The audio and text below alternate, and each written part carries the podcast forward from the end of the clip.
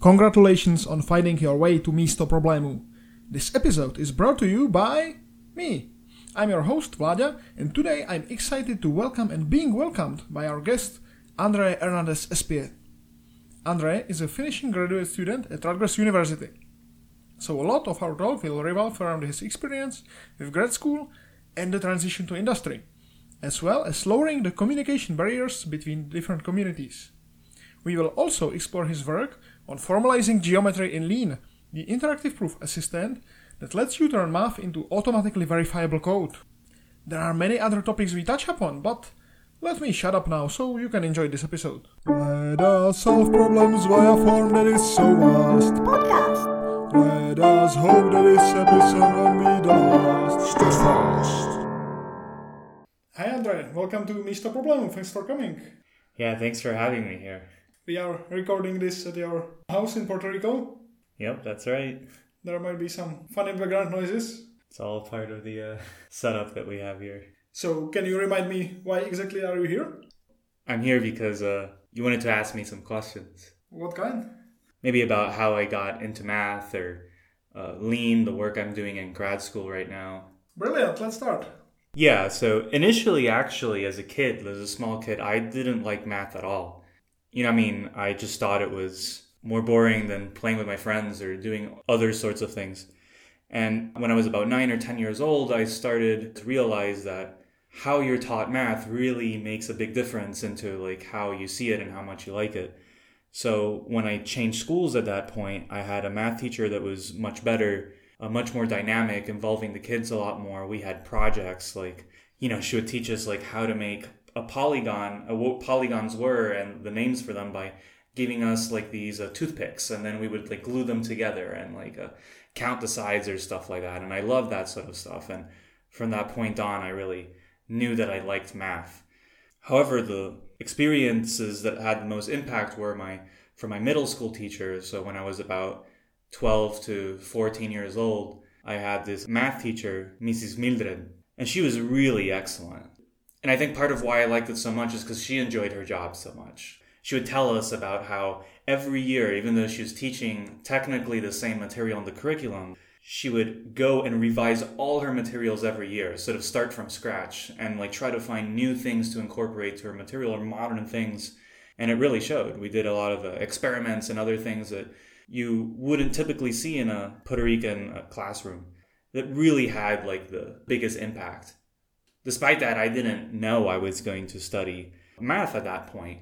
Not even toothpicks and experiments convinced you? Not quite, not quite at that point. I was uh, I was really drawn to like chemistry and other fields of like hard science that uh, had experiments and uh, you know all these crazy visuals, right? Like uh, spaceships and solar systems and chemical reactions and all these things really uh, drew me in at the time. But at the end of the day, I didn't choose those, and instead I chose to become a mathematician eventually. Any regrets there? No, I don't think I have any regrets. I think like maybe the direction in which I want to point my life in the future might not be exactly in being professor of mathematics or like purely stay doing research or anything like that, but it was not a random choice that led to me studying math and I wouldn't have changed it at all. So, right now you're slowly finishing grad school, right? Yep, that's right. I'm going into my fifth year, and so I'm going to start writing my thesis, gathering up my work, polishing it up. Yeah, so let's talk a little about that. You mentioned Lean. Can you shortly describe to our listeners what's it about from your own point of view? So, from my point of view, Lean is a tool that verifies math from the computer's point of view. As the way math works is you write down proofs and you share them with other people, and uh, when other people read them and they see that your steps logically check out, they say, okay, yeah, I buy this proof, right? This this proof seems correct to me. But the question of having a computer say that you're right is, uh, I think, a more possibly complicated one and has a lot to explore. I think currently, it makes you like, view math in a rather different way. So, what was the reason why you first became interested in it? So the the way I first found out about Lean was I was helping my advisor on this REU, so research experience for undergrads.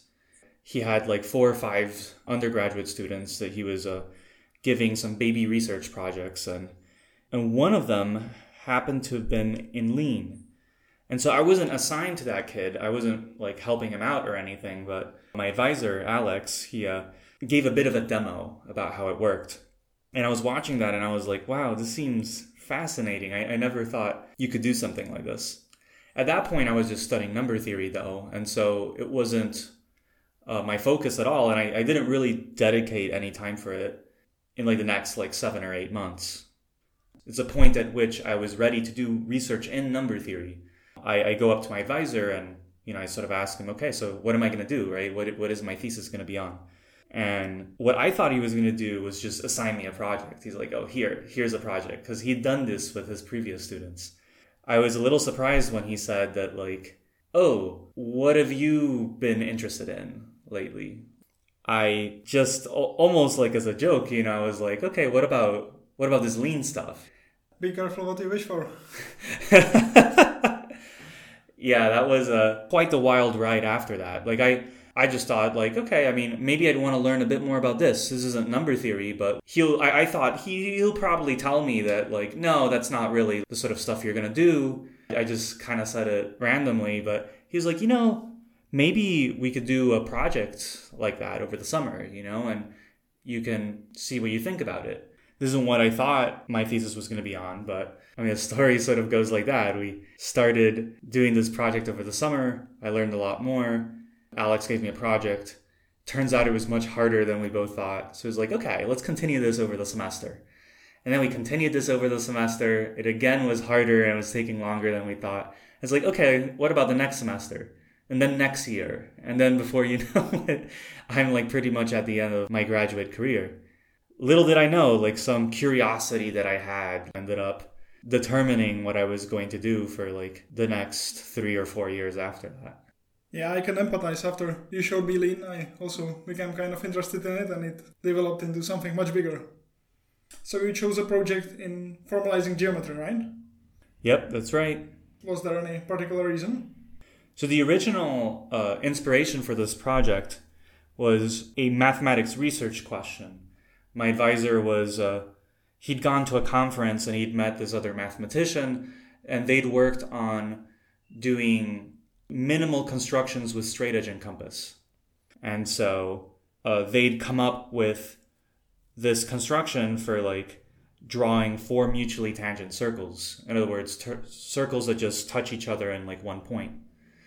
They'd conjectured that, you know, whatever the number of moves, 15 moves with a, a ruler and compass would do it. And the problem was they didn't know how to do it.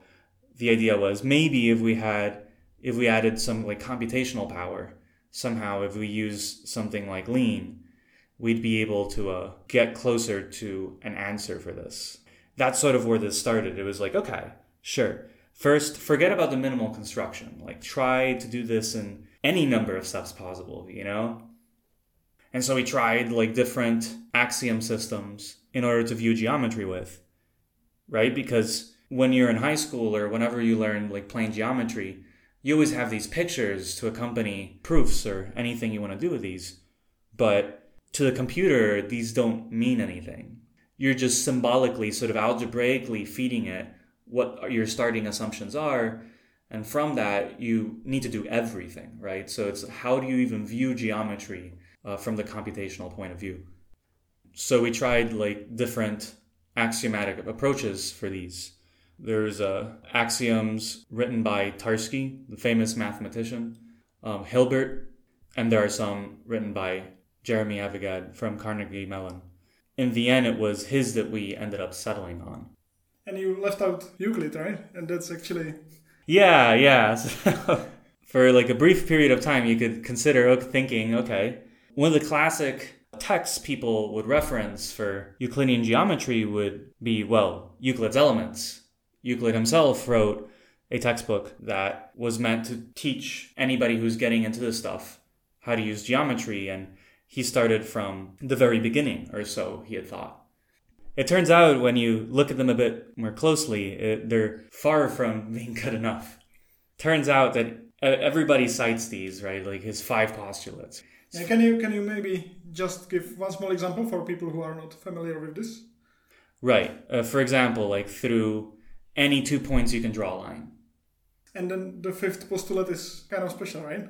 Right. The fifth postulate is rather special, usually called the uh, parallel postulate, or maybe it should be better called the unparalleled postulate, which basically says that if two lines are sort of slanted to each other, even by a little bit, they will meet. Usually, the way people will cite it is there is only one unique parallel line to another.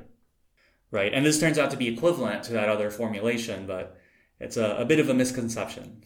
And about Euclid's Elements being a textbook, it's honestly like a little bit of a misconception. Not, I mean, it is a textbook, but most people don't know this. Somehow, a lot of people think that this was like state of the art mathematics at the time, and it actually turns out this was just an informative textbook, exactly the way we use it now. And really, they were dealing with much, much more complicated things which is really impressive if you go and look at them because there's much more there and there's much more finesse and technique than you would originally think. And it really gave me a new level of understanding and appreciation for uh, thinking of mathematics that way. In contrast, just going straight through like calculus and uh, sledgehammering through problems that way.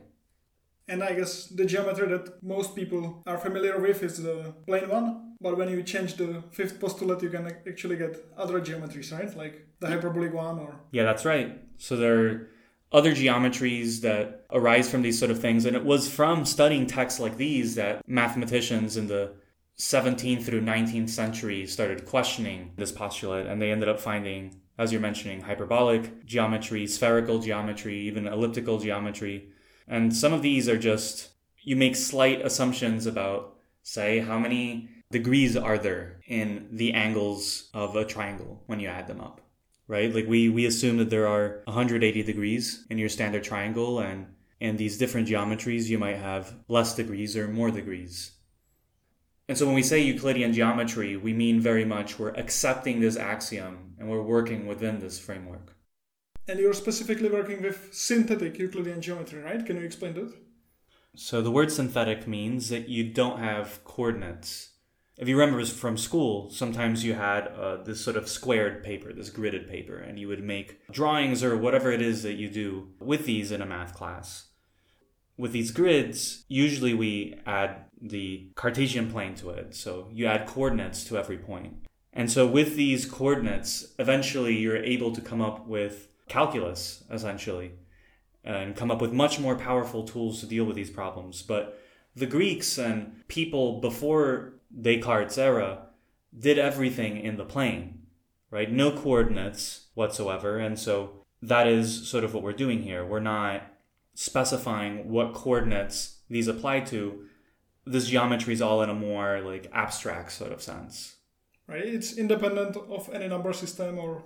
Exactly, exactly. So it doesn't depend on your number systems. This makes it ideal in a sense to code up in a computer there's this idea that if you come up with the axioms for these, then you'd be able to add this into a computer instead of having to like first add in everything that exists for like a, a specific number system.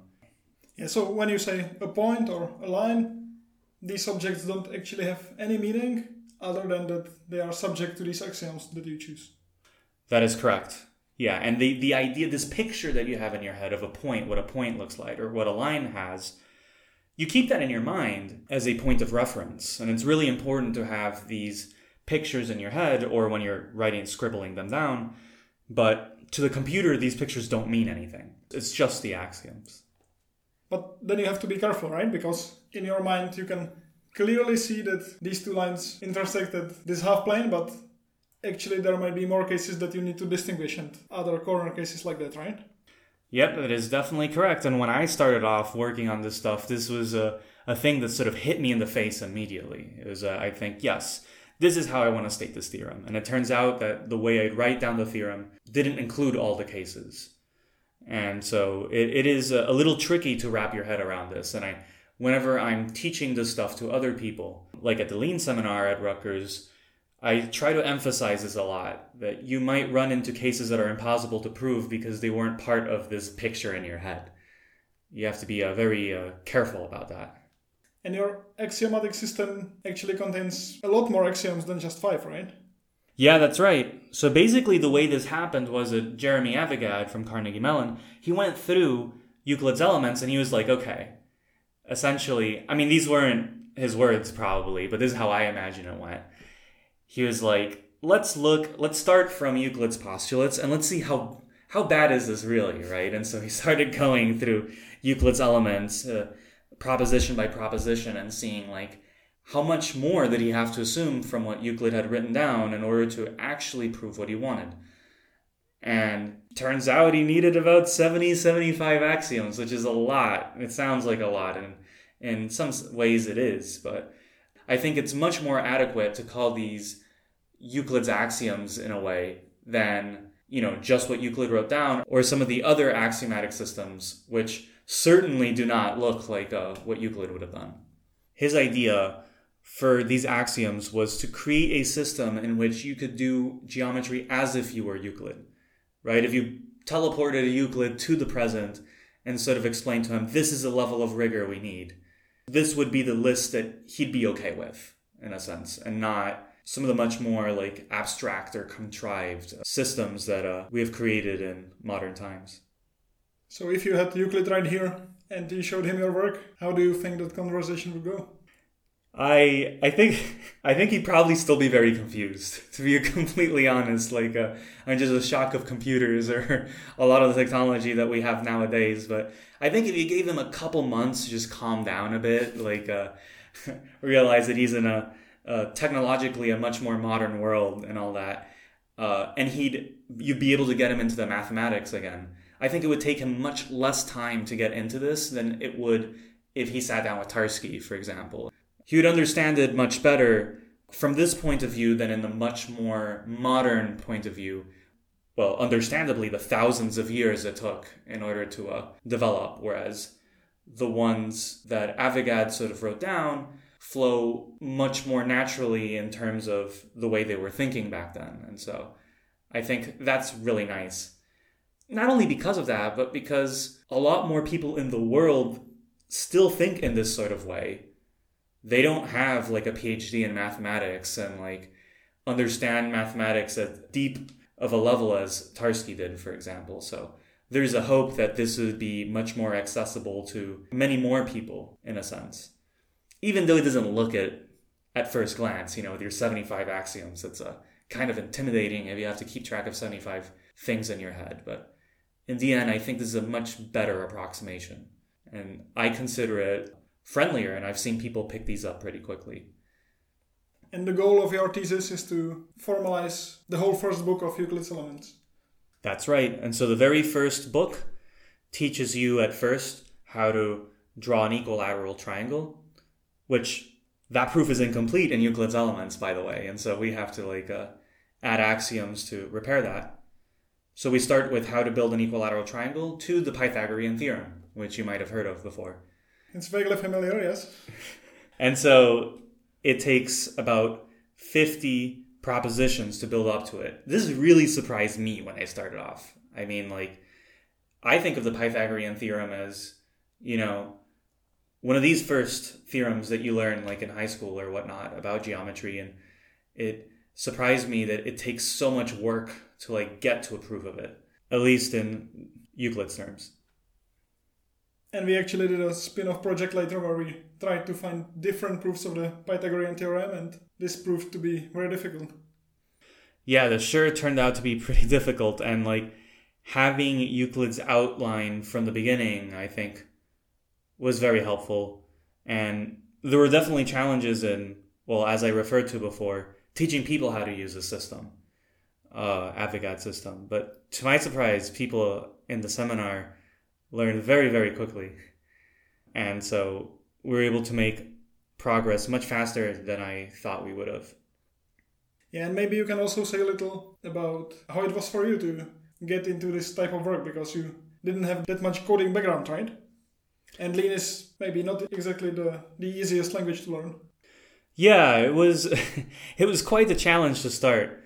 Before that, I'd, I'd done just some coding in like Python and MATLAB, but really, this was a very different kind of coding. It was for hard science work that I'd done before, and it wasn't meant to be like rigorous at all in a sense. I mean, it was meant to be correct, but it wasn't with this sort of focus. So I was, it was quite the shock. And it took me like months really to get used to the sort of coding style that Lean offers. Thankfully, with the help of my advisor at that time, we were able to uh, get me up to speed and start proving stuff. And the idea was after we founded the seminar that we'd be able to create a way to make other people learn about this and contribute to lean as well.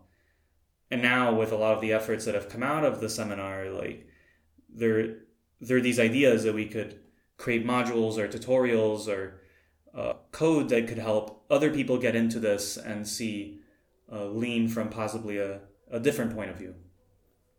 Right, because one of the main selling points of lean can be the community around it. Like we already had these proof assistants before, but this is maybe the first time when there's a critical mass of mathematicians who are interested in it, right? And there's this huge library mathlib that tries to centralize the math that we already know, and it's moving forward very fast. Yeah, no, that's right. We brought some speakers over to the seminar, and like Heather Macbeth, she was telling us how she remembered when there were far fewer lines of code in the library and all of a sudden during the pandemic there was a, a huge wave of people that became interested in uh, formalizing mathematics. And i think this was a, a pretty unique feature uh, to lean. Not in terms of the coding but in terms of like just having so many people at once being interested and becoming better at it. And this is something that other languages maybe haven't enjoyed as much so there are other languages like Coq and Isabelle that have huge code bases, and people have been working in these for many, many years and have powerful libraries, but the the community isn't structured exactly in the same way the lean one is, and um, some people find this much more appealing about lean. But maybe for some people it's still not clear why we would want to do this in the first place. Why formalize math? Can you can you say a little about your point of view? For example, in the context of your project. I think, at least in the context of my project, there are rather simple ways to answer this. The way that we learn geometry in high school or the way Euclid did it are fundamentally kind of flawed, right? They're missing, they have missing arguments and they have gaps. And it's nice, I feel like there's value in to knowing that this is all in fact as sound as we think it is. And the only way you can really do that is if you put it through like a, a proof assistant like Lean. Uh, because there's so many assumptions, so many things that you're doing that, you know, there's always this idea that you could have missed something. Especially with geometry, it was a very tricky problem to write down the axioms from the beginning. Whereas in other fields, there's been a much stronger focus for this. In general, I think uh, a lot of people see value in things like this there's another angle that other people have that is that math is becoming much more complex over time and you that we will eventually need things like a proof assistants in order to help us contain everything or to be able to accept other results from other mathematicians for granted. It's a pretty common practice nowadays to take somebody else's work as true without fully understanding it yourself with the idea that eventually you'll go back and read it and fill in the details. But at the moment you might need to like just take it as an assumption and move on. And for many people this pill is much easier to swallow if you have a proof assistant like lean and if you'd have this sort of stuff available to you. Uh, other people think like they're or i think to a certain point that there's far too much math nowadays. Can you ever have too much math? so what some people will notice is that nowadays there's far more math than there used to be. And there's far too much math to fit in any one person's head. However, there is this idea that maybe that's not the case for computers, right? Maybe with MathLib, we could have this library that contains everything. And then you wouldn't have to worry about needing to study everything right now. You'd know that at least at least a computer has verified that this is true and that somebody put in the effort to make sure that the computer works the way it should. I guess in a way you could see this as an analog for creating packages and libraries in other programming languages so that people don't have to reinvent the wheel. Only here it's in the verification domain. Exactly, yeah. I, I think I think that's a, a good way to put it. Also, that brings to the point that having a mathematical library that's really well connected might allow you to discover connections where you didn't know there were.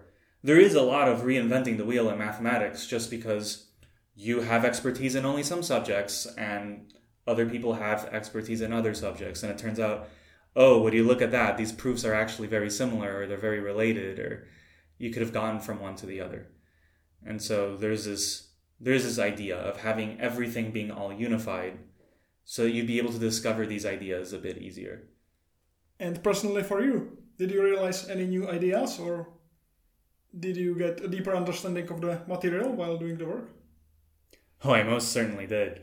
I don't think I could even revert back to my uh, way of thinking about mathematics, like especially the Euclidean geometry before. Like now, I guess I, I have so much more attention to symmetries or different ways of like writing down proofs.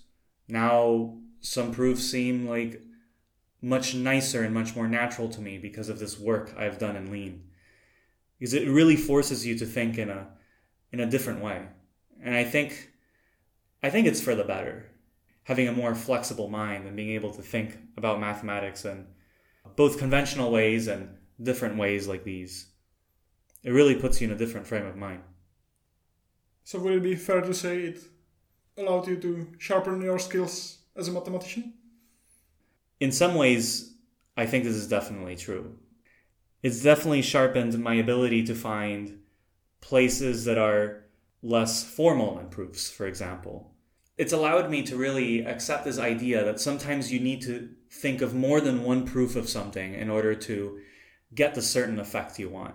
And this skill, I think, is valuable not only in formalization, but just in your normal mathematics. Many times there are several approaches to like solving a problem, and one of them is in the long run much more fruitful than the others. And this sort of idea gets reflected back in Lean. And so that is certainly present. Lean has also helped me a lot sharpen my coding skills in ways that I didn't imagine. You know, it's a there is intrinsically a very heavy mathematical component to Lean, so I somehow thought that like my uh, coding skills would become just kind of dull from like not doing the traditional forms of coding. But recently, I've been doing some more coding, and I've realized that, for example, um, when I'm stuck and I don't know what to do, the sorts of skills that I've gained from doing that in Lean transfer very well to other languages, like searching documentation, asking other people, reading forums, and these sort of things. Uh, asking on Zulip because no documentation exists. yeah, precisely. it's uh, important to emphasize that Lean is still growing very quickly, and there's still very much work in terms of accessibility for it. And so, you know, part of what you learn is how to struggle and I was surprised as I was going through my PhD that a lot of the experiences I was having were very similar to the experiences other friends of mine were having in traditional mathematics. Not like the literal mathematical problems I was having, but like the feelings, you know, and like sort of the, the roadblocks you run into. And, you know, sort of, I, I really did feel like I was getting more of a mathematician's experience in the PhD than I would have anticipated when I accepted something like Lean.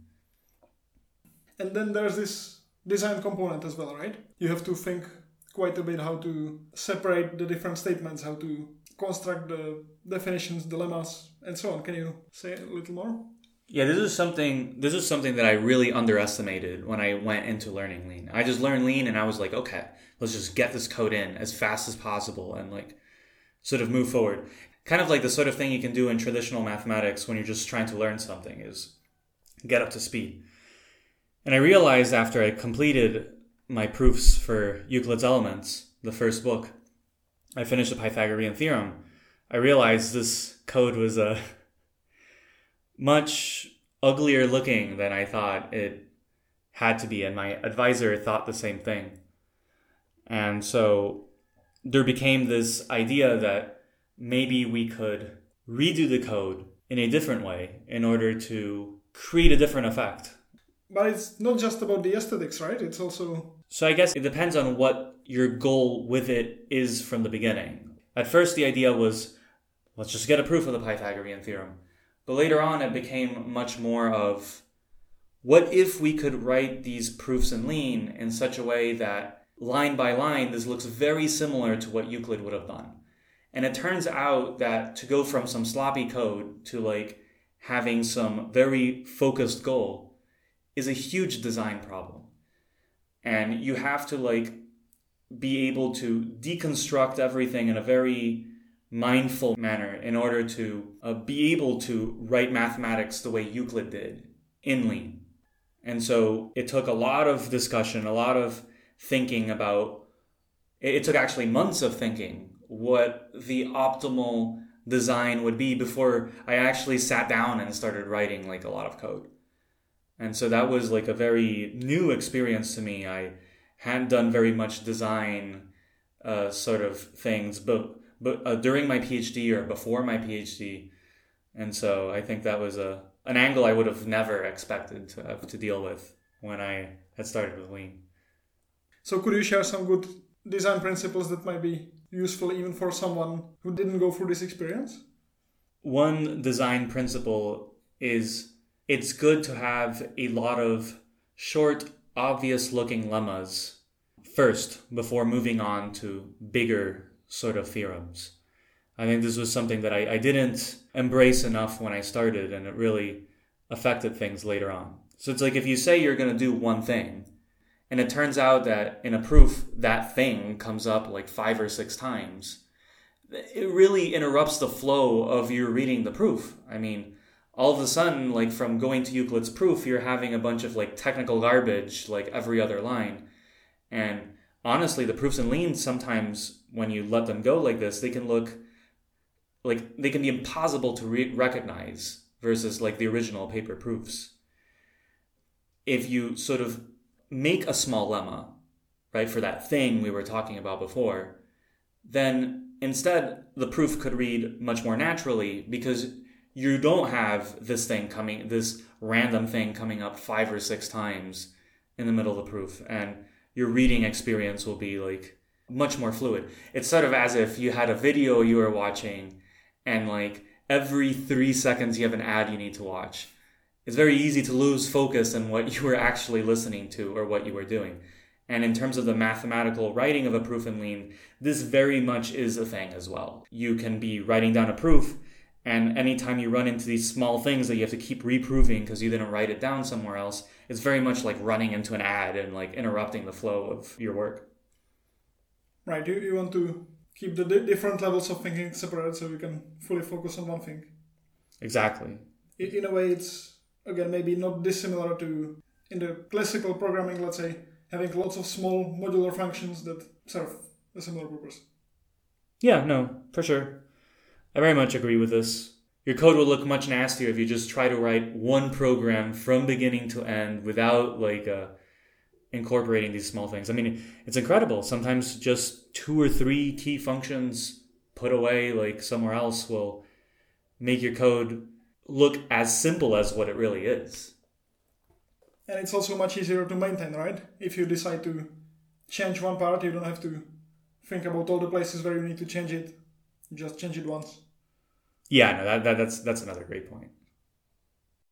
So if anyone listening to this is thinking, "Oh, that sounds interesting. I might want to try out Lean myself," what would you recommend them to do? I have a repository on GitHub, for example, that Vladia and, and I both worked on. And Vladia also has a blog where he's talking about these sort of things as well. Thanks for the promo. We'll have the links in the podcast description. Yeah, of course. These are good ways to start, and and within like the blog, even for example, there are links to other like basic uh, places that are good to look at. So these are nice places to start.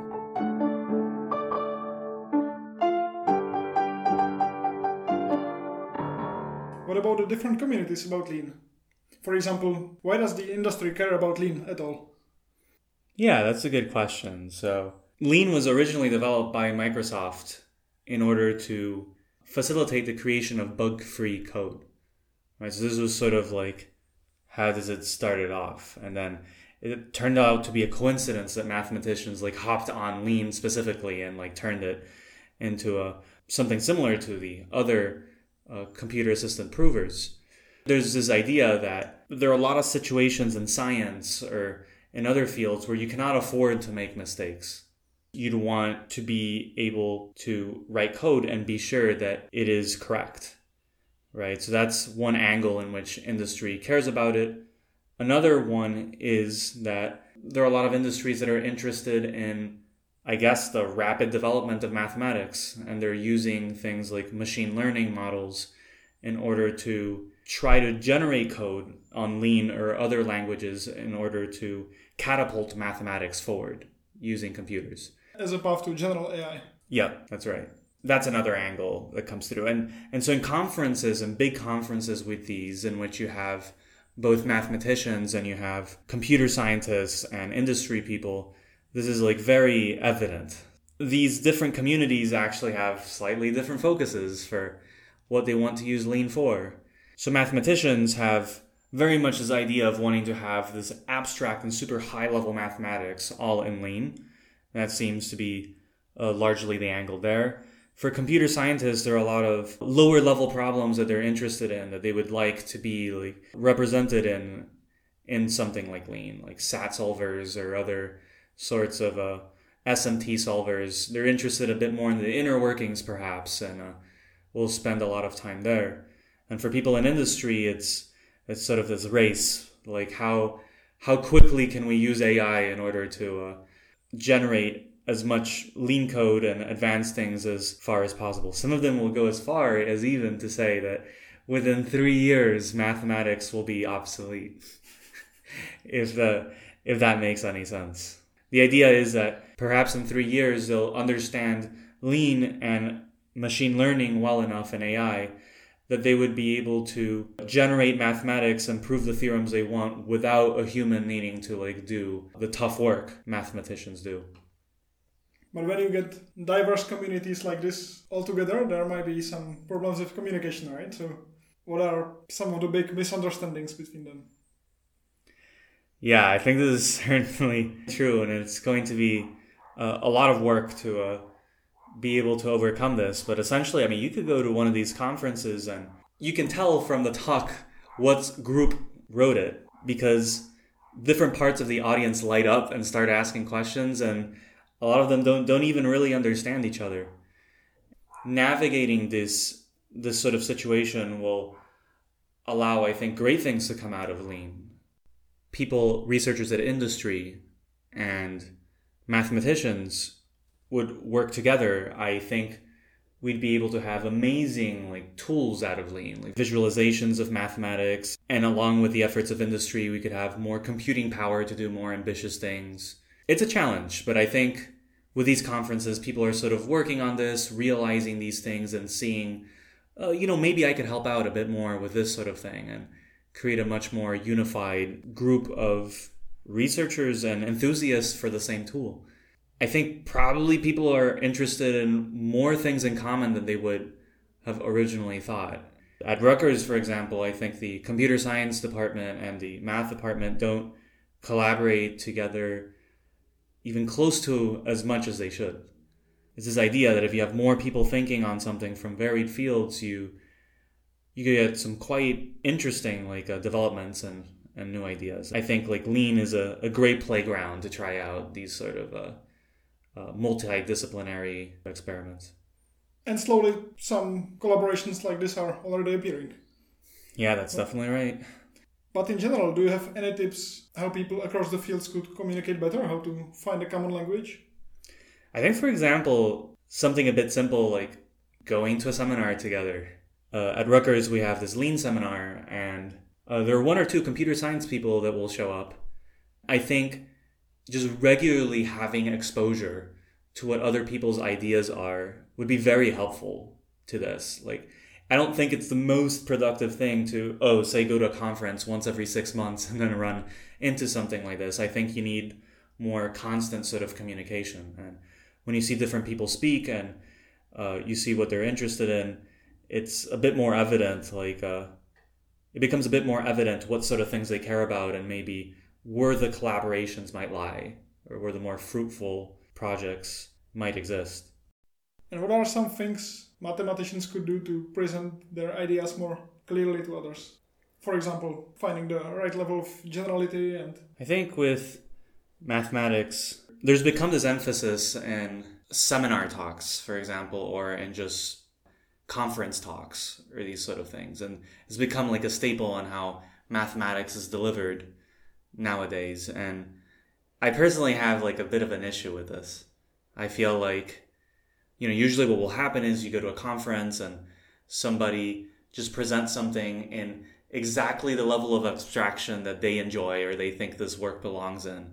And you have a room full of people and only maybe one or two people in the audience like will even understand and cross your fingers. Maybe they're not hopefully they're not the collaborators because that would mean that pretty much nobody in the audience really understands what's going on. And this idea like is perpetuated in graduate school like seminar talks or even other sorts of talks. And i found this over time like a bit worrisome and something that makes mathematics a bit less fun honestly something that i really like about mathematics is when you can make it more interactive in a sense and in terms of like levels of abstraction, it makes a lot more sense to me to present things at the level of abstraction that somebody would have encountered this naturally. Right? So if the original problem is about circles and lines, then maybe you should talk to a collaborator or somebody who wants to learn this material. Maybe you should present it in these terms and not talk about it in, I don't know, maybe in a really abstract algebraic uh, geometric sort of way for example. There's this emphasis on like abstraction that a lot of times just obscures presentation and might hurt the possibility of new people being able to get into this and pushing research further honestly.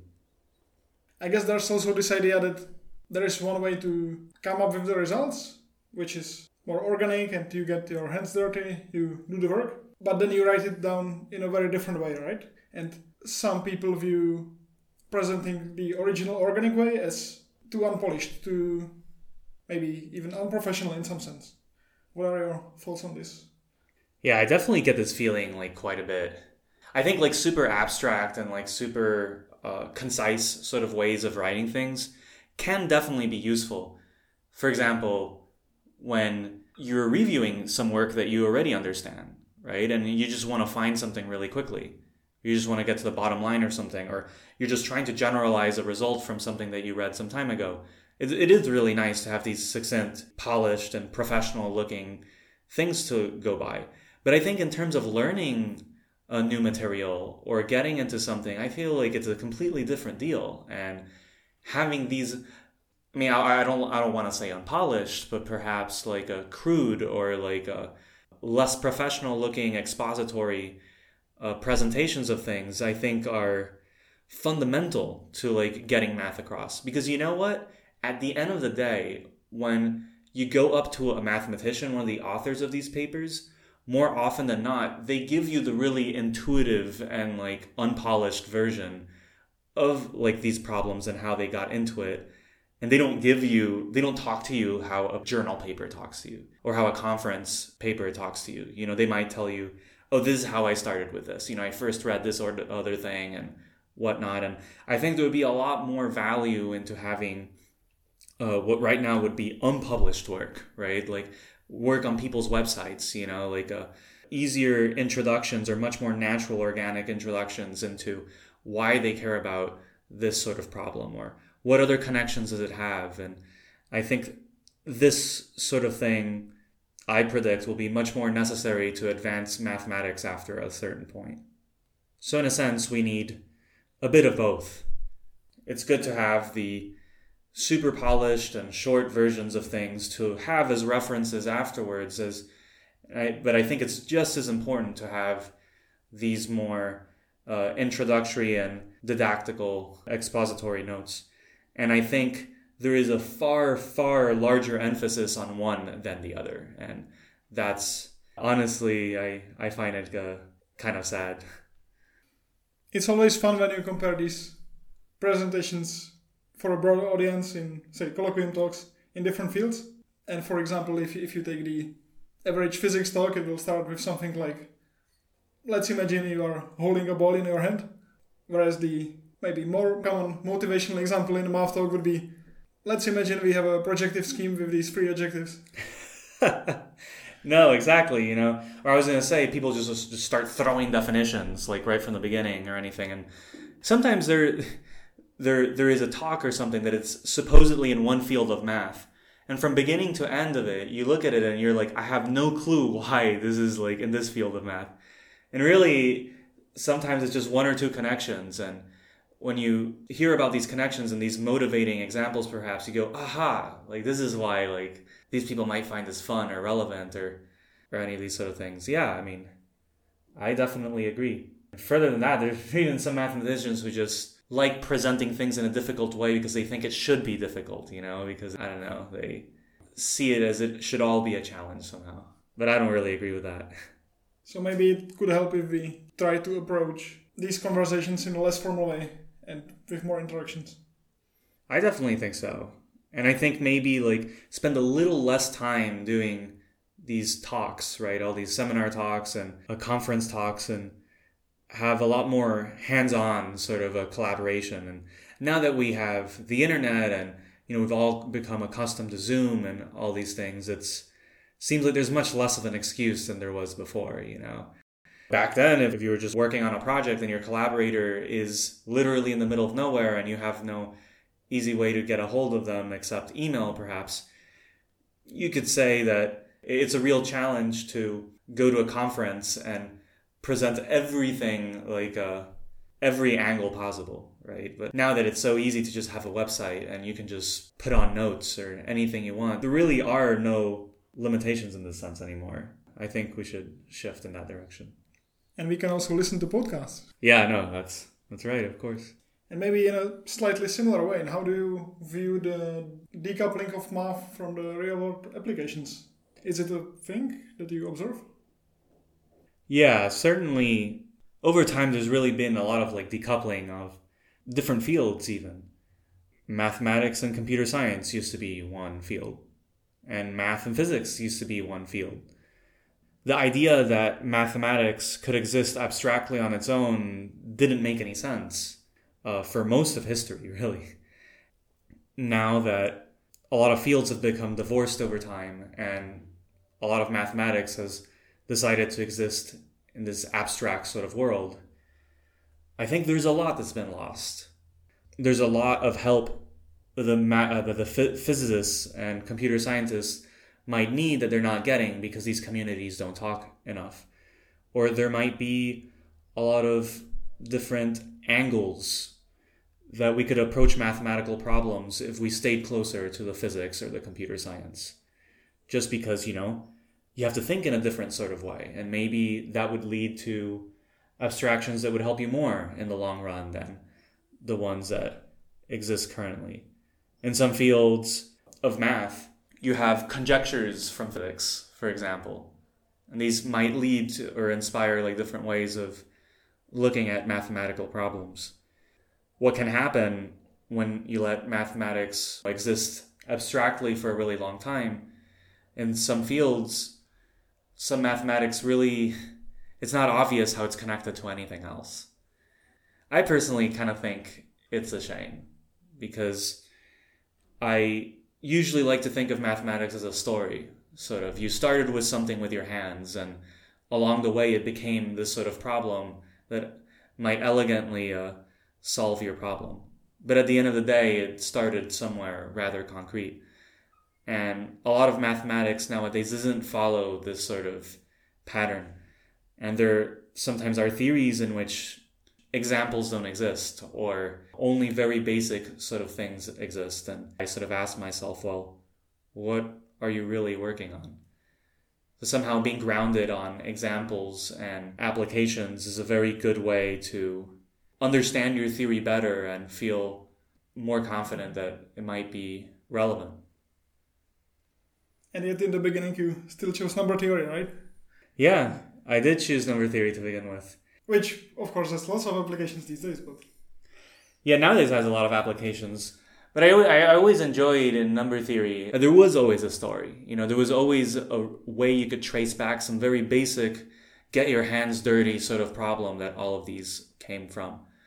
And even the very high level mathematics, a lot of the time there is a story why somebody looked at this. It wasn't, oh, let me come up with this really esoteric idea just for the sake of itself. Even though that's how it might be studied in the future. A lot of how this math done is pretty organic, you know, it's you know, this mathematician met this other one over there and they discovered that their ideas were compatible this way, or somebody was toying around with this other thing and that inspired like this sort of thing, or it could have been like the historical era or so might have influenced. And by making mathematics extremely dry in a sense, right? Like very like a compressed, you lose all of this. You lose the context. And I feel like it's really important to keep it in mind because at the end of the day, this is sort of how we develop these things. It's not the way you see mathematics written in a journal wasn't how somebody thought about it literally on their first try. So, did you experience any aha moments like this or some paradigm shifts?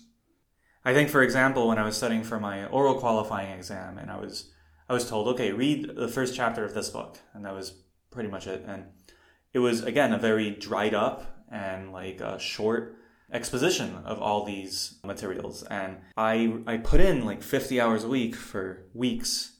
Six months later, I decided instead let me talk to other number theorists and talk to my advisor more about this and how they think about it. And they told me these really colorful and very intuitive ways of thinking of all this material that was written in the book. It's all the same material, but you're changing how you're interpreting it. And that's when a lot of these things I had studied back in that summer had really clicked you know, as I sort of realized, oh, this is the story that people have in mind when they look at all this. It's not literally all this as it is written, you know, word for word. There is a very colorful and like a intuitive story, and that only comes from socializing and interacting with other mathematicians and viewing things in a more organic way. That's when it clicked to me like how I should be doing mathematics. It was it's not like just theorem proof, theorem definition proof, like line by line, and you know, just be stuck in your room. And this really transformed the way I think about mathematics, and I think it's the one I'm going to take with me for the rest of my life, probably. And I guess the way you are exposed to this can influence a lot if you decide to delve deeper, right? Because for many people, this dry exposition is the only one they've ever seen. Yeah, no, that's right, and some people find a way to thrive in that sort of environment. Sometimes it's not completely up to them. You know, they might work in a rather small field in a university that is not very big, very far away. And this sort of experience of mathematics is more natural in that context.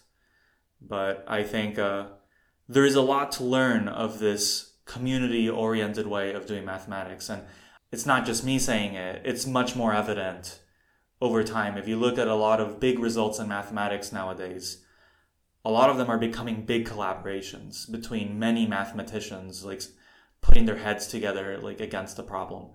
Whereas years ago, it used to be much more of a solo sort of thing, and having collaborators was optional. But now the problems are becoming so much more ambitious, so much more complicated that having these mathematicians being able to speak in these intuitive terms and collaborate in these sort of ways is able to close the gaps and provide big and new results. I guess having the formal statements in Lean might help people to focus on this more intuitive side. It's funny when people talk about formalization, they usually associate it with this dry take on. But for example, with Lean, you can actually make it more fun and more interactive, right? Yeah, that's right. You know, for example, my project, the end goal of it, the, the idea is to have a product that it's much easier to read than other things in the math library in Lean because it is really a, a very flexible tool. And now with Lean 4, there are new visualization tools, for example, and widgets and other creative ways that you can interpret this formalized mathematics. it's really up to you what you do. You can really present mathematics in a rather intuitive way in Lean if you decide to design your experience that way. And if the formalization is taken care of, maybe you can allow yourself to be more loose and to focus more on the story. Yeah, that's right. That is, I think that is an appeal that a lot of mathematicians are looking into. They're like, I don't want to spend all my time on these really technical lemmas or you know, I don't want to be telling my students to be reading, you know, spend months looking at this when it's really just a gruesome sort of calculation. You know, lean allows for the possibility of doing this for sure. If you have technical lemma formalized, then it really is up to you how you decide to have other people read it. It might make some of this math more approachable than it would have before. Earlier, you mentioned that graduate school is a scam. Could you elaborate a little on that? Yeah, so of course I said that in sort of a exaggerated or inflammatory sort of way, but I definitely think it's an idea to think about. The way mathematics is sort of pitched to undergraduate students, or at least what I've seen so far, is they'll ask a professor, you know, should I go to grad school? And they'll say, definitely. Because what else would you do? yeah, yeah, you know, that's a, I think for some people that's certainly, that is how they think. On the surface, it seems like you're strictly improving your options.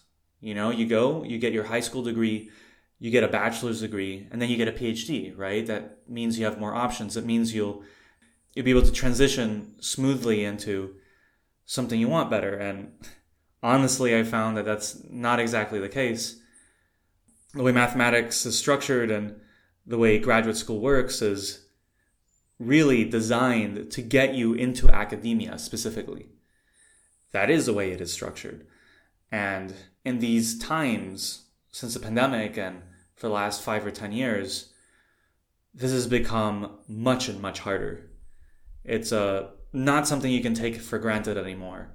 Go to grad school and then go become a professor at some reputable university or have like a reasonable workload isn't something you can take for granted just going through grad school. And so you could ask yourself, okay, what if I don't want to go and become a professor, right? But I still want to go to grad school. Then there's the idea of you could go to industry, for example, and work for some company. And what I've found over time is that graduate school doesn't really line up a really smooth way to go do industry work. The things that companies look for when you're doing interviews or you are searching for jobs is very dissimilar to anything you really see in grad school. And even though they might be looking for your advanced mathematical skills and your new ways of thinking of things, they certainly do want that. They don't know how to communicate that very well a lot of the time. There are some companies that don't even know they want to hire math PhDs for the problems they're looking for. In many cases, it's smoother to transition to industry straight from a bachelor's degree. A lot of companies go in and they're looking to recruit uh, people who have just completed their bachelor's degree. And there's an easier form to communicate between like uh, these industry companies and the undergraduates who are trying to pursue these jobs. And i don't feel like that was advertised to me like uh, in a very accurate way it sort of seemed like all of my possibilities would be enhanced by going to grad school and I don't really think that was the case. And while I don't regret going to grad school and I've, I've had a lot of fun and I'll continue having a lot of fun, I don't necessarily think this is for everybody. You know, it's a, for somebody who might just be thinking, okay, I want to earn a bigger salary, you know, because going to grad school will do that for me. That's not even necessarily true. In some cases, it might be true, but it's, there's much more to it than just that. I guess you should be very conscious of your motivation if you decide to do it. I think that's exactly right. And I think uh, talking to other graduate students is a great idea. And well, hopefully there'll be more professors who will be a lot more honest about what the graduate school life is like. It, it just turns out to be very different from being an undergraduate student. Just even how your day to day life looks, how the mathematics you're trying to learn and work on looks like. It's all very, very different, a very different experience. And you know, there are some people for which an undergraduate degree could be immense fun and graduate school could just be awful. Not what they expected because it's really different. I think it will be good for people to normalize this sort of idea that maybe you need certain characteristics. I think it's good to keep in mind and when professors are advising students to go to graduate school or not, try to give them a very accurate picture of not only what the job landscape looks like if you're going to become an academic, in the very least, but also like what will their life sort of look like? What was their graduate school experience like? How did it differ from their undergraduate experience?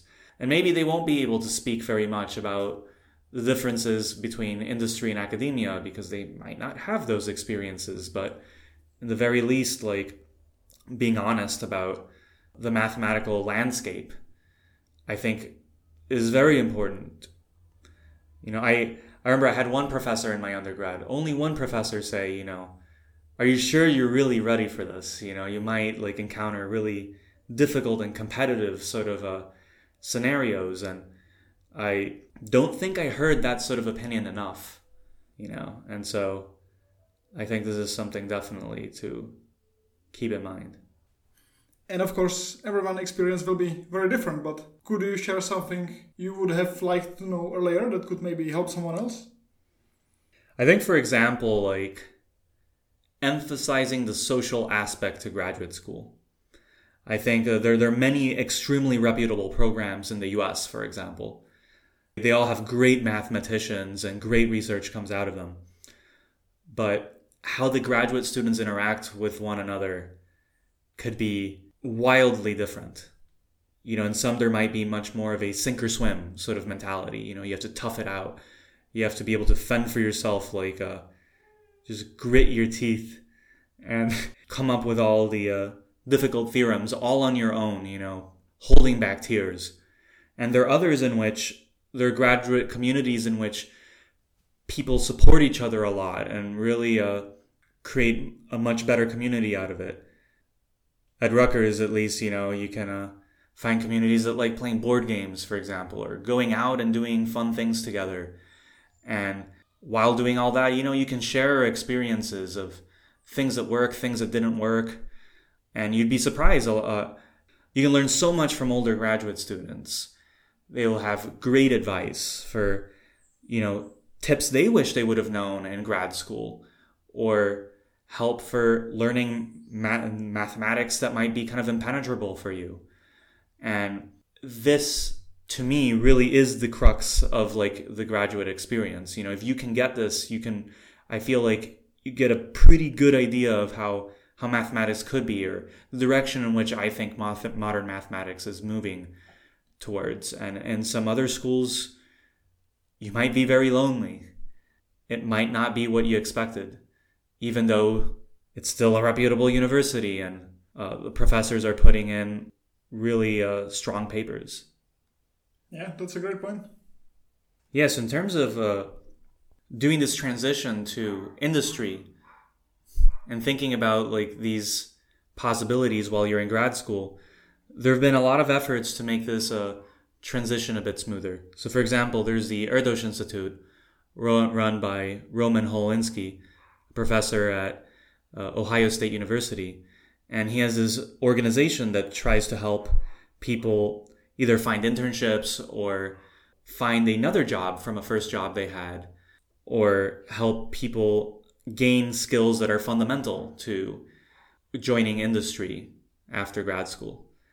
Uh, for example, like you might feel, oh, maybe I don't, I'm not confident in my coding skills, or I don't know these sort of pieces of math that might be helpful to the industry workforce. And for that, like Erdős Institute, for example, has boot camps and all and a huge community to help you sort of navigate these things. And I think it makes this process much more understandable from the academic point of view. My point is there are definitely ways to bridge from academia into industry in a way that is much more organic than before. So maybe for someone who's not sure they want to follow the academic path, it might be interesting to try something like this out fairly early. Yeah, yeah. I, I wish I would have done more of this stuff myself. Like Erdős Institute, for example, has periodic talks in which they bring like people who graduated from an institution and they talk about their experience going from academia to industry, the things they wish they knew, and like tips and whatnot. And they also give an idea of the sort of work that they do at their new job. It's good to think about these sort of things early on because it allows you to either accept the possibility or reject the possibility for what you want to do after you graduate. You're going to get your PhD and your thesis written, but there's the rest of your life ahead of you. Hopefully. You'd want to consider these things ahead of time because that's going to make your life a lot easier and you'll be much more confident about your decisions if you sort of probe into these things a bit earlier on or at some point even. Some people go through their whole PhD without thinking about this at all until they, they're looking for jobs. And it can make the experience quite rough, but it's it's a whole world out there and it's good to consider these possibilities. You might find yourself uh, deciding your life's path based on something like this. And in general, you are thinking quite a bit about increasing your job prospects, right? So, do, do you have any tips to share? Yeah, as a graduate student in general, for industry, for example, networking is certainly very important in all this. I was talking to Roman the other day from the Erdős Institute, and he was saying that so many times, like, the most smooth transition into an industry job, for example, was just knowing somebody who works at a company, you know, getting getting a referral. You have a lot of friends that have either left uh, the PhD program or are in other universities doing similar things and getting a referral is usually a pretty good way into getting an internship and then from an internship getting job offers is uh, not as complicated as going in cold blood and trying to prep a resume from scratch when all you've done is really academic work. So how do you make friends then? Yeah, so if, if you go to like boot camps or other programs like Erdős Institute, then that's a good way to like meet a lot of people and sort of see uh, what's in the horizon out there. If some of this stuff happens rather organically around you, even like talking a lot within your department, you may find uh, a lot of other graduate students who are doing internships themselves. You know, you can talk about the application process. You can talk to older students who've already done one and like get a lot of information out of that. I mean, I, I myself have talked to my academic siblings who are older, uh, students who've already graduated, and asked them for advice. Another tool that Roman sort of asked me to use quite a bit was to uh, talk to people on LinkedIn as well. And that was that's like a a pretty simple way to find uh, other people to talk to. You can find other PhD students who have uh, done internships, for example, and even though maybe the response rate won't be great, people usually do eventually answer, and hopping on a Zoom call like isn't uh, foreign for like uh, this sort of thing. Like, oh yeah, let's uh, just have a chat. I would love to talk about this, and you know, sometimes they could connect you with a boss, for example, that they had, or talk about you somewhere. This is useful, for example, in internships that you think, say, would either be a really good fit for you or would be like your dream internship, say, and there isn't anybody you know within your institution that is too close to that, perhaps, say. And then you might have to like look a bit further and to sort of uh, expand your network in that sense a little bit and I think this is usually pretty recommended and and you, you can you can push it pretty far, especially if you're applying for these programs on time and whatnot.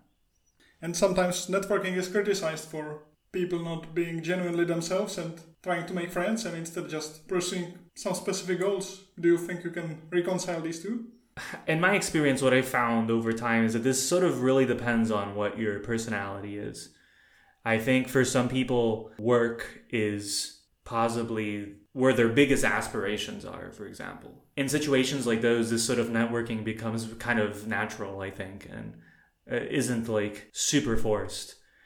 But we pretty much all need jobs, right? So it's uh, for people who don't have this sort of personality, it's something you have to push yourself through sometimes. Like it's a skill like any other, and over time you become better at it and become like a bit more comfortable with behaving strictly business putting yourself out there in your work and working on your elevator pitch and all these things. And but do you think it's necessary to behave strictly business? Is there no way to integrate your work and non-work persona together? I think definitely to to a certain degree certainly yeah. Like if you, you go and you search on linkedin or whatnot and you look at different people's profiles, some of them are much more colorful than other people's. I think definitely there is a lot of wiggle room to play around with, especially if you're willing to put in the time and think about it. This probably depends a lot on uh, also on the kind of job that you're trying to get, but yeah, there's certainly a lot of possibilities.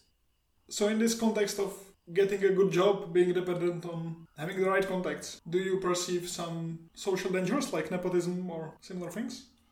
There's a lot to say about this sort of stuff. You know, it's it's possible that nepotism is just sort of wired into like how we work as human beings. It's kind of funny, you know, both for industry and for uh, academia. There there's so many ways we can measure, you know, how qualified somebody is to this day, you know, even with all like the AI and machine learning and all these super advanced techniques for like filtering like the sort of candidate you want, we're still finding that talking to somebody you already know is still like a common technique, you know. This idea of I trust you, so I'm, I'd rather take your word on that than possibly taking someone who's higher qualified but that I have no connection to. I found this idea like rather strange in my head for quite a long time, but I think after just years of hearing this over and over again, it's something I've gotten used to. In academia itself, it's like this is like very, very strongly there. You know, to the point where having your thesis written down and publishing papers is a lot of times kind of secondary to who you know. You go to a conference and there's this idea that people you might meet there might be important to your job prospects in the future. Not only because you work on similar things, but it doesn't necessarily mean you're publishing together or anything like that. It's just knowing who you are, seeing how you talk, that they see you seem like a friendly person, somebody they might like. It still very much is a factor. And they can get a sense of connection that they couldn't get from just reading about you, right? Exactly, exactly and then you might be able to reach in even a bit further, right? You saw somebody who you might want to collaborate with, or you might want to say do a postdoc or some university you might want to work in, and you meet them at a conference and they saw your talk and you talked a bit. Before you know it, they might invite you to give a talk over at their institution, you know, and you, you sort of like, I, I feel like a lot of how academia works is, you know, over time you sort of build these networks and you can do a lot by getting invited into many places and doing these sort of things rather than sitting at your own desk and just working away alone especially if you know you're not breaking like super hard conjectures daily you know? It's a I, I feel like networking is probably the it seems to me the best way to stand out currently out uh, as a graduate student outside of just doing the same graduate work everybody, literally everybody else is doing. But you still need to be able to master your craft, right? So, how do you find the balance between these hard and soft skills? I mean, it's a great question. It's, it's a very good question. I think it's a problem that becomes like increasingly difficult to sort of uh, handle afterwards. I, I guess it's the smartest thing to do would probably be ahead of time to allocate some resources and time for this sort of thing and know that you're doing both right? You you don't want to like go you know just be networking constantly and having no research done if say what you want is a research position right? It's a you might have even if you did some great research you know it's like at the end of the day they want you to keep doing stuff right they want you to like actively collaborate with people and whatnot. So there's certainly an extent in which you could be doing too much of this, and as we talked before, like doing too little might not be uh, the best. You know, so maybe to start with, you could find like right at the beginning, sort of talk to other graduate students in a conference, see, oh, you know, do you have a number theory seminar, say, and then sort of not literally like invite yourself, but sort of like put this idea that you know maybe uh, maybe I would like to participate, and little by little this this really builds up. You know, professors see what you're doing, and people in your field will know you better. And in a, a field like mathematics, like uh, these individual subfields, they don't comprise that many people. So it's this this sort of thing can carry you out a long way. Friends of mine I've talked to have started this way, sort of a uh, gave a talk like at several places, and now are being invited to so many talks so they can like traveling too many uh, too many times in in a month. There's definitely a balance to strike, but I I think uh, having a healthy network definitely helps your mobility within a field and between jobs and yeah, in my experience, it usually works quite well to try to establish a strong foundation in the hard skills early on in the career and then slowly shift more toward the social or soft side. But one might argue that this isn't really fair. Are there some ways that we can make this system more resilient to misuse? Yeah, so I, I think there are definitely advocates for this sort of thing, sort of making sure that screening processes for uh, hiring professors or postdocs or graduate students or at any level rely more on the merits rather than external connections or who you did research with right before. Oh, yeah, that was a buddy of mine, rather than seeing like what it was that actually happened over, say, a summer project. Definitely, there there have been uh, advocates for these sort of things. For example, uh, Alice Silverberg has she has a blog in which she discusses a lot of her opinions relating to these sort of things. She's a, a strong believer that it should be merit and nothing else. And she gives a lot of stories of how this, she's failed to see that in different stages of her career as a mathematician. Even when she was like part of the hiring committee of different universities and the kinds of ways these different things went down. And I think that's like a good place to look for ideas that might help and times that she struggled trying to push forward these ideas and getting pushback from other professors who were really not agreeing with all this. I do think there is a bit more thought going into this than there used to be, but there is certainly still a long ways to go.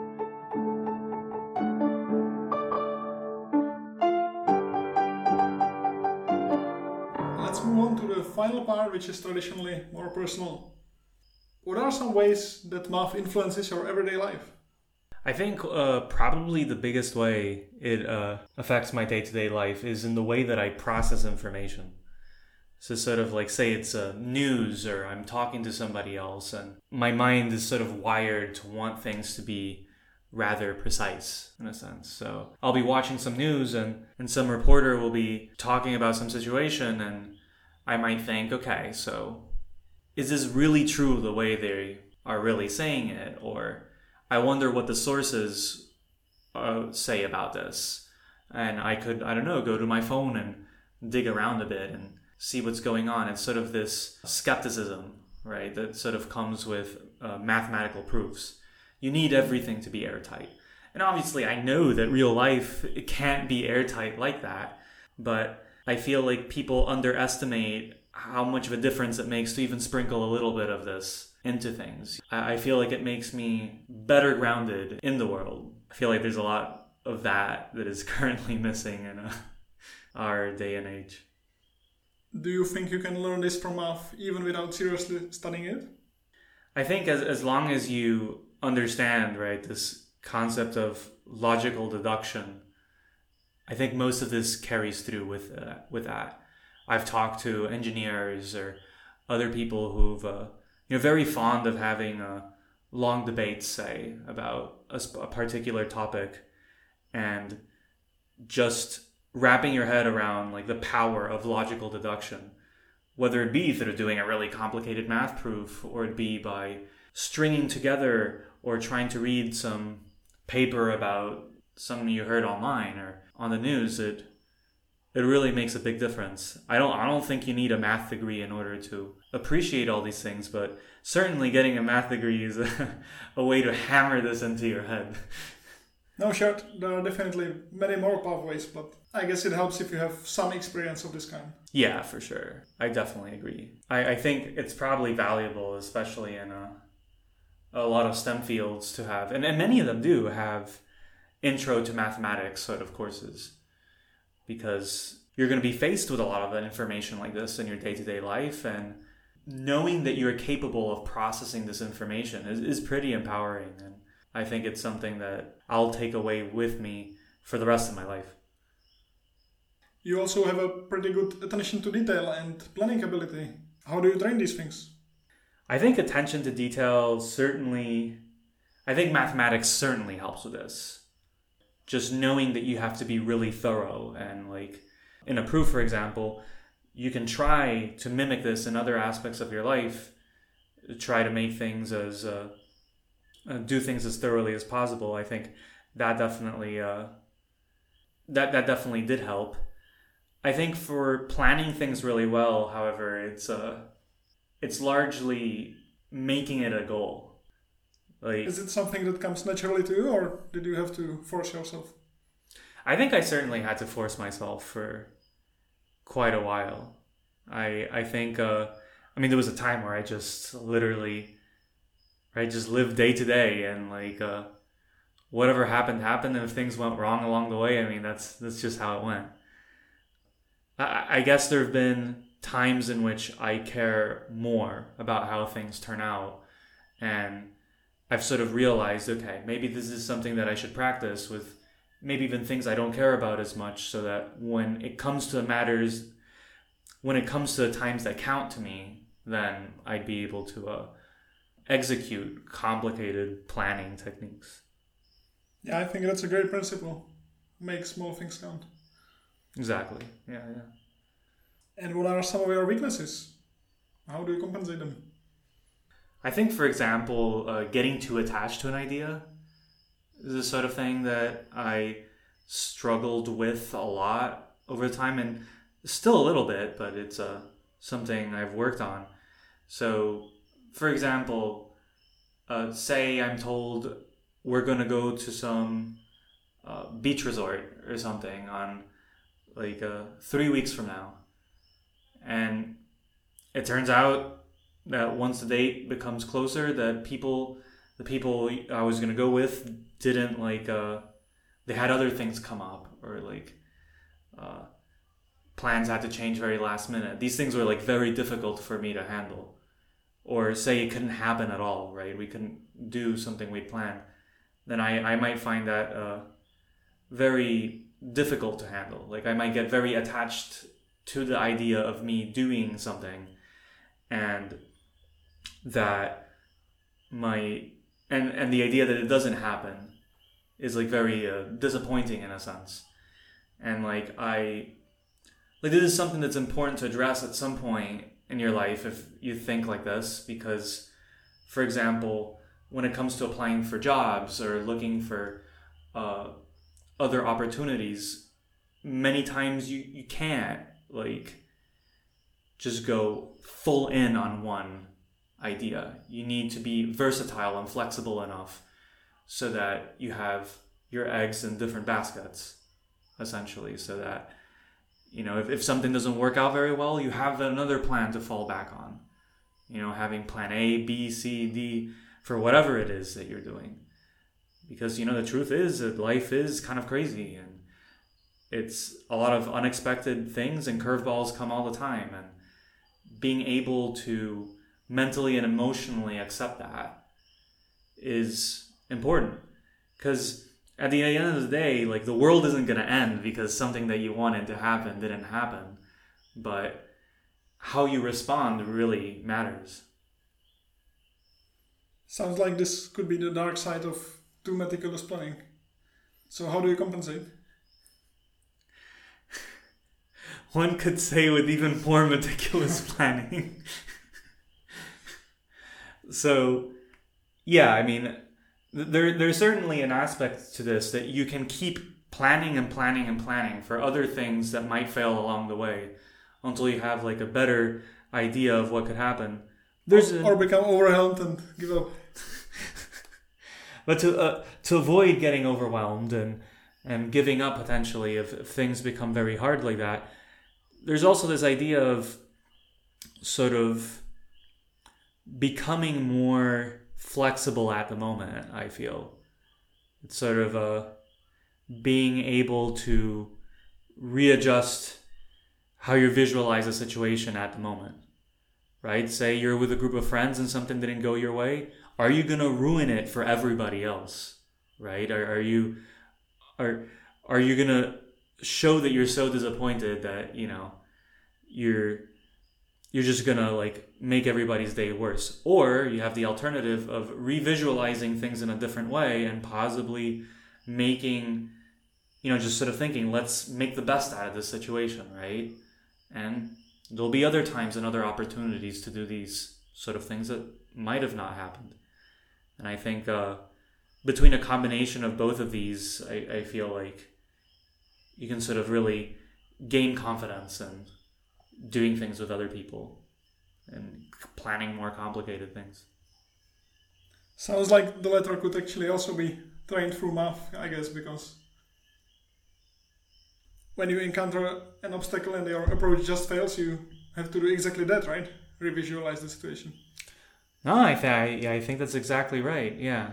Maybe you might have to learn some completely different method that you didn't want to learn or you didn't know about until somebody mentioned it. It would be an immense amount of work because some approach you were really attached to didn't work out.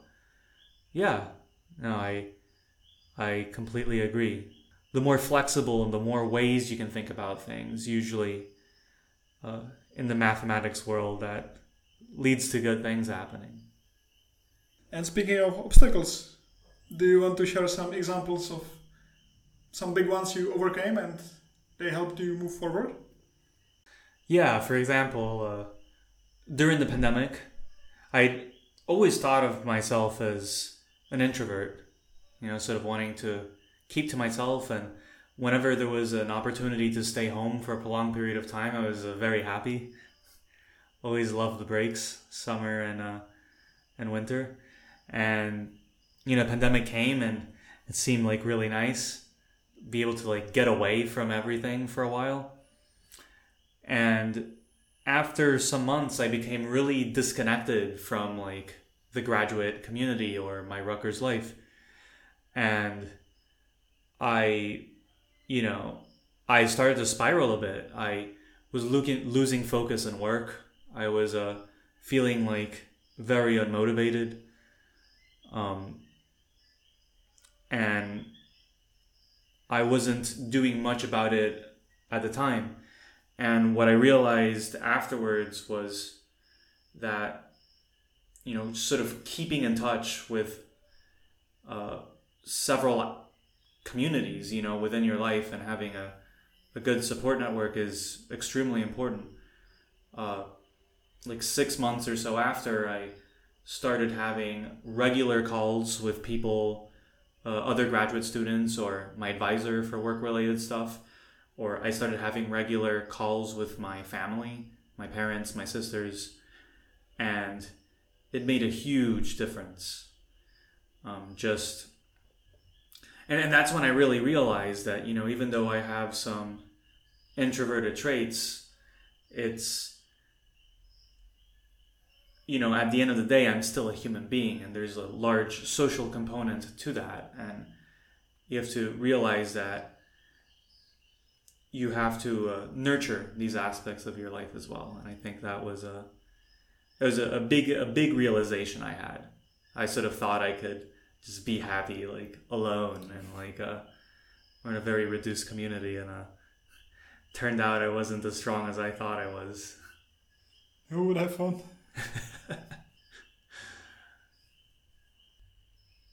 and can you talk a little bit about how growing up in Puerto Rico influenced you as a person? Yeah, sure. I think definitely like uh, something that hit me a lot when I went to the US for grad school was how people are, I guess, a bit less close to each other in the U.S. in general. Uh, there's a but Puerto Rico is also part of the U.S., right? Yeah, yeah. I guess. Uh, I guess Puerto, Rico culturally, in terms of uh, language, food, and uh, other aspects of culture, is uh, it's really its own country. But yeah, Puerto Rico is a U.S. territory.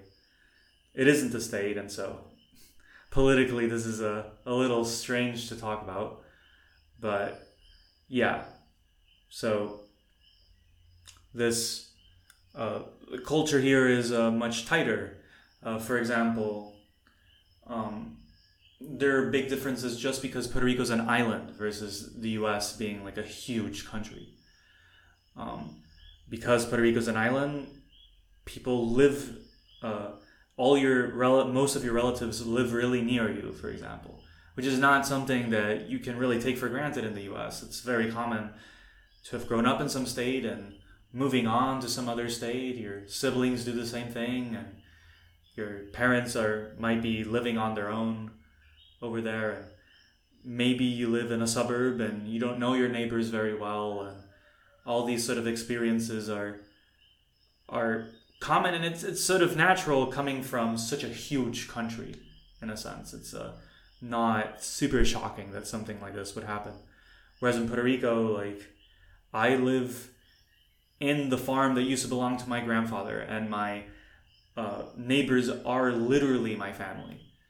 And, you know, that made a super huge difference sort of growing up. It's a, a this idea that people sort of know each other and uh, are there for each other. And I, I feel like that you don't feel that the same way, like in a huge country like the US, I feel.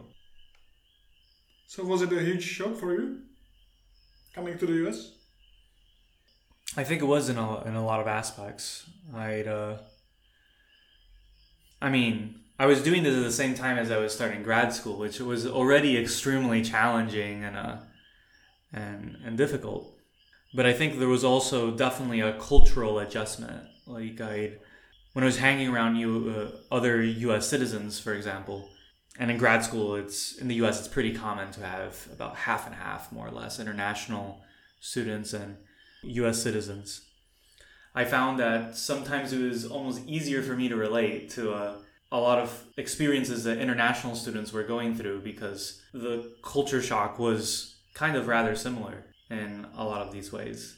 And even as a Hispanic person, even within mathematics, there were like uh, very big differences. Like I I would talk to a lot of people, fellow graduate students who had a lot of common experiences, like going to a lot of math competitions, for example, and math camps, and even sometimes like just Saturday math communities or stuff like that.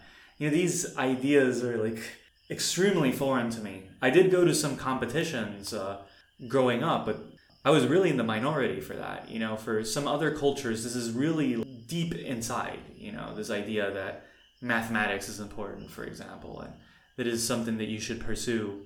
And, you know, I was coming from Puerto Rico, in which, frankly, most people hate mathematics.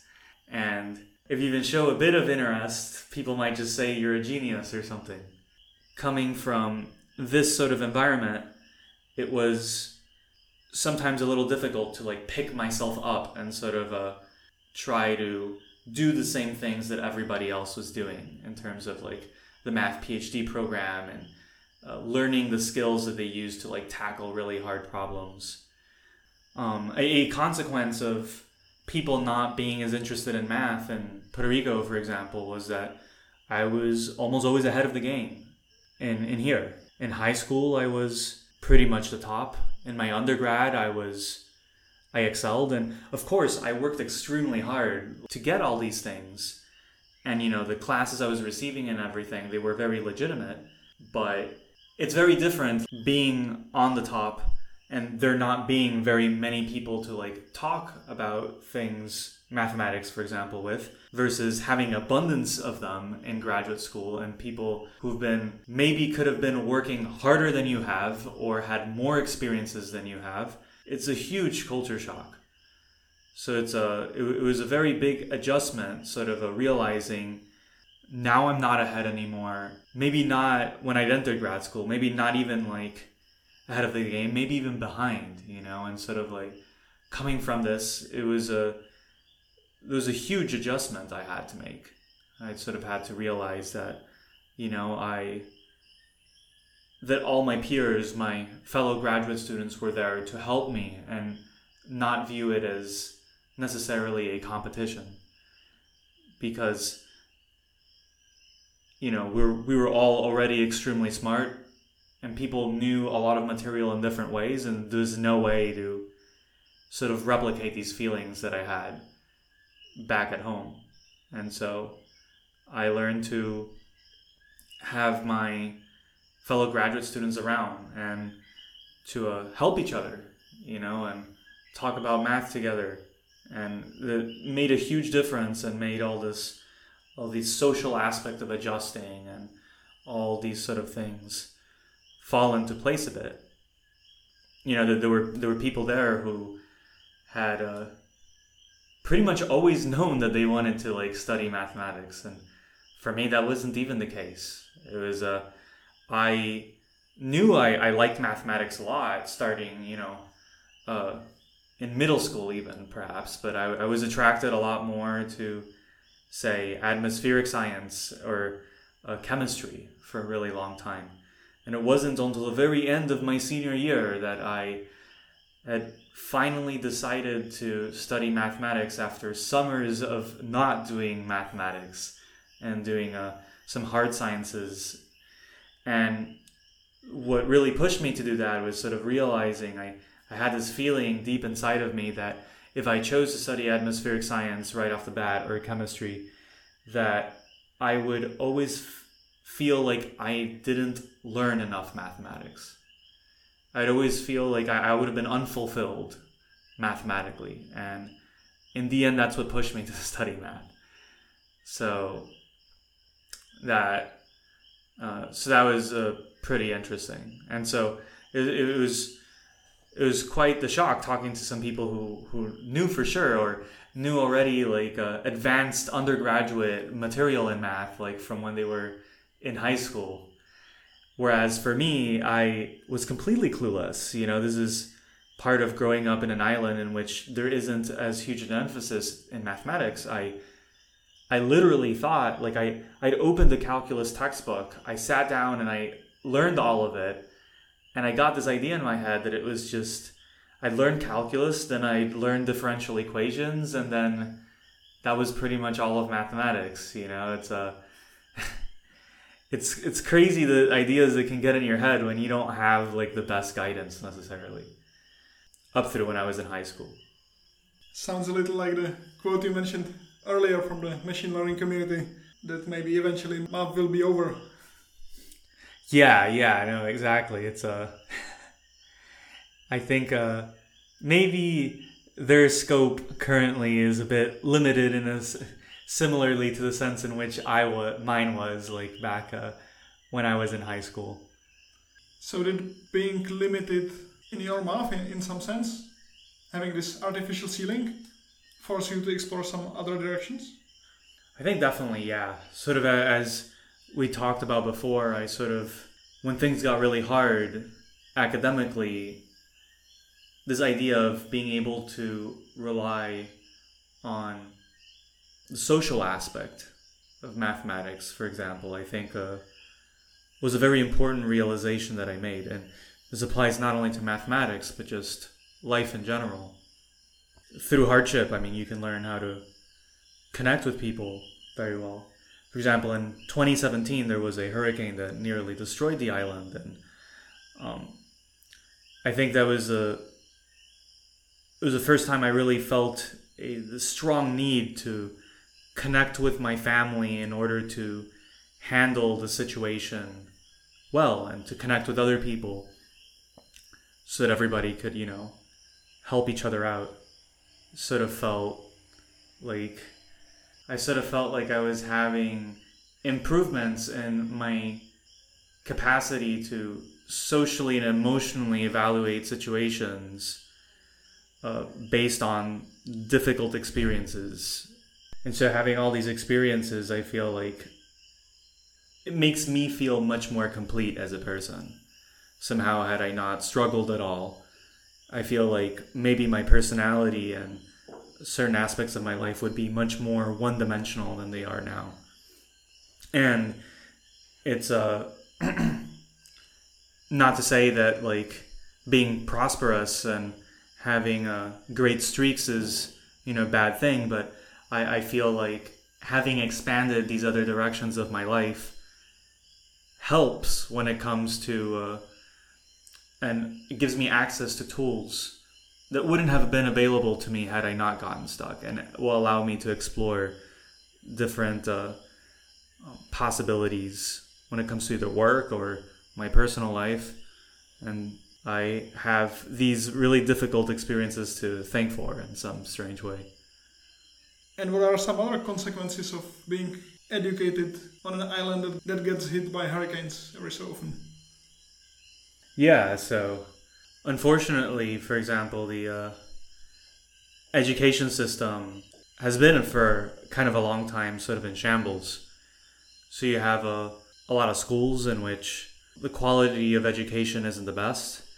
My parents tried to shield me from this as much as they possibly could, and I think largely they were pretty successful. But you know, you'd you really do hear some horror stories. There could be classes in which students would literally learn pretty much nothing for a whole year.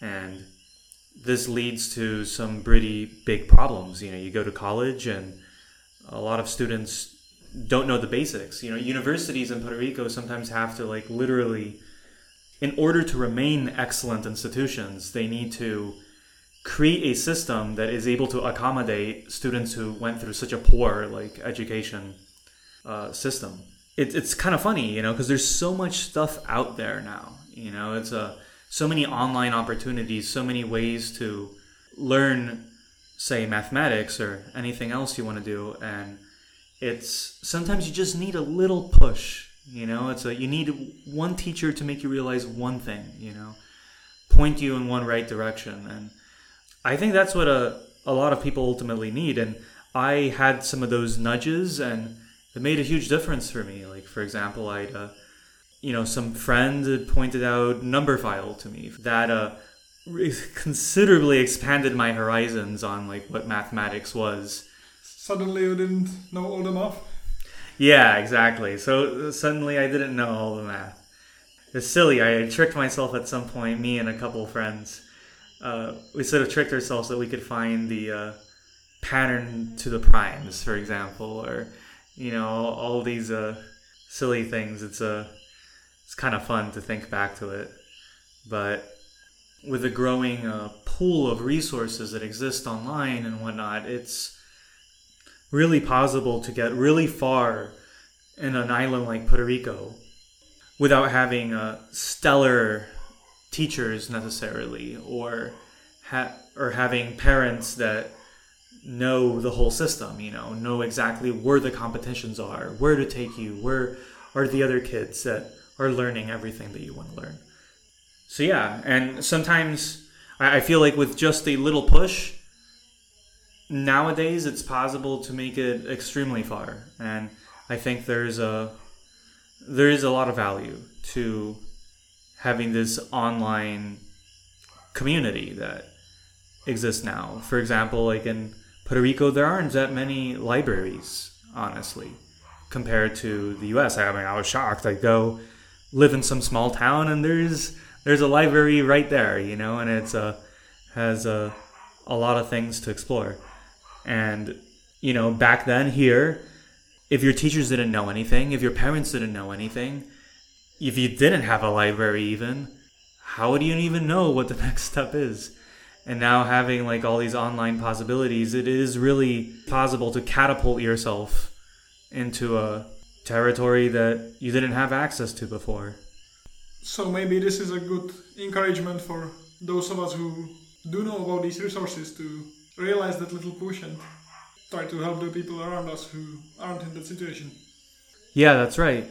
No i think this is definitely and it's a good reason to have great resources no matter what it is you know? Even if it's stuff that's taught in college even if it's stuff that's taught in school just having all these resources and as in a diverse uh, number of ways and different languages and there might be somebody somewhere who might benefit greatly from all of these materials i mean i sure did and i didn't take advantage of what was out there as much as uh, i could have possibly and as much as you can now you know? It's a when I was starting high school, it was uh, over 10 years ago at this point, and I think there are even more resources out there than there were before. You know, at, at this point, you can pretty much have a CS degree, like, uh, you know, just learning on your own in high school with all like the, you know, coding resources that are out there and uh, all these things that exist nowadays. And I, I think that's uh, definitely not something to underestimate. And I think it definitely gives some hope for people who feel rather isolated in whatever the preferred intellectual circle is. Maybe we can put some resources in the episode description. Yeah, sure. That'd be great. And I think uh, even though all those resources are there, it's I think it's important as the people who are putting those resources out there to try to push as hard as you can to like make it be known there is a, a difference between right just learning off some materials on your own and like having a community to do things with. And i think over times for example with mathematics there have been great pushes for this right? There there are a lot of uh, summer programs like ross or PROMYS or at the undergraduate level there are REUs research experience for undergraduates where an undergraduate student has an opportunity to go to a university and work on a small research project. And you know, I benefited from those greatly, and it was uh, it was great to not only have lots of resources, but to also have a community to go along with it, and have like a way to see how would mathematics look if the conditions were optimal for example right? Like how how does this normally look right? Forget that i'm living in Puerto Rico, how do the top people, how, how do practicing mathematicians view all these things? And then having the opportunity to do these sort of things, I think, is, uh, is really great. And so a supplement between both of these can take you really far. And ultimately, it took me all the way to graduate school. And, you know, in a year, I'll be uh, graduating from a PhD program, which, you know, few people in Puerto Rico can say they have a PhD in math. So. Yeah, and I guess sometimes having even a single person who encourages you and believes in you is all it takes. I think this is this is really true. Yeah, very very true.